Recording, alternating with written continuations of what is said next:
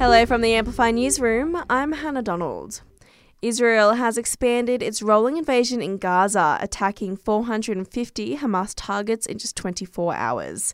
Foreign expert Doctor Keith Souter says unfortunately there's no way of avoiding impacts on innocent lives. I don't think so. The Israelis obviously will not be doing it deliberately. It won't be the sort of massacre that we saw three weeks ago with Hamas attacking Israelis, but it's bound to be a risk that the military are running by carrying out this type of invasion. Meantime, Australia has abstained from voting for or against a U N motion for a ceasefire. Australia's road death toll continues to climb. According to new research, one thousand two hundred forty people were killed on our roads in the year to September thirtieth, which is a four point six percent annual increase. The Australian Automobile Association's Michael Bradley says the government's approach isn't working. Our cars have never been safer and we've never spent more money on roads, yet we have a national death toll that's climbing five percent a year. We've got cycling deaths up thirty percent a year. And pedestrian fatalities are also up eleven percent.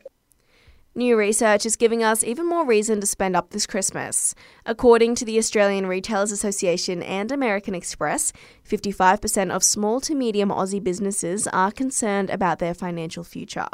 forty-three percent are falling short on their financial goals, while ninety-three percent have seen costs increase in the last year. Canberra's light rail line has celebrated a special milestone this past weekend. It's now officially clocked up fifteen million passengers on its route between Gungahlin and the city since first opening back in twenty nineteen.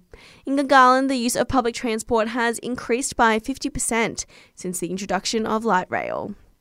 Canberra had the second highest rental vacancy rate in the country last month, according to PropTrack. Director of Economic Research Cameron Cusher says it's because we had a high number of new listings. People renting in Canberra, unlike a lot of other parts of the country, have more choice at the moment, and that's meaning that landlords can't uh, lift rents like what we're seeing elsewhere. Turns out the children of Canberra want to see some improvements to the city's playgrounds. The A C T's Children and Young People Commissioner has released the findings of a new report looking into kids' opinions on play and recreation. The report found older children and teens want more playground equipment they can use, such as bigger swings, while overall the state of playground toilets has been described as stinky and yucky. And the local R S P C A has welcomed five new baby bunnies into its ranks, with one small problem. The A C T branch says the new fluffy residents still need names and has put the call out for suggestions. And that's the latest in news. We'll have another update for you right here later this morning.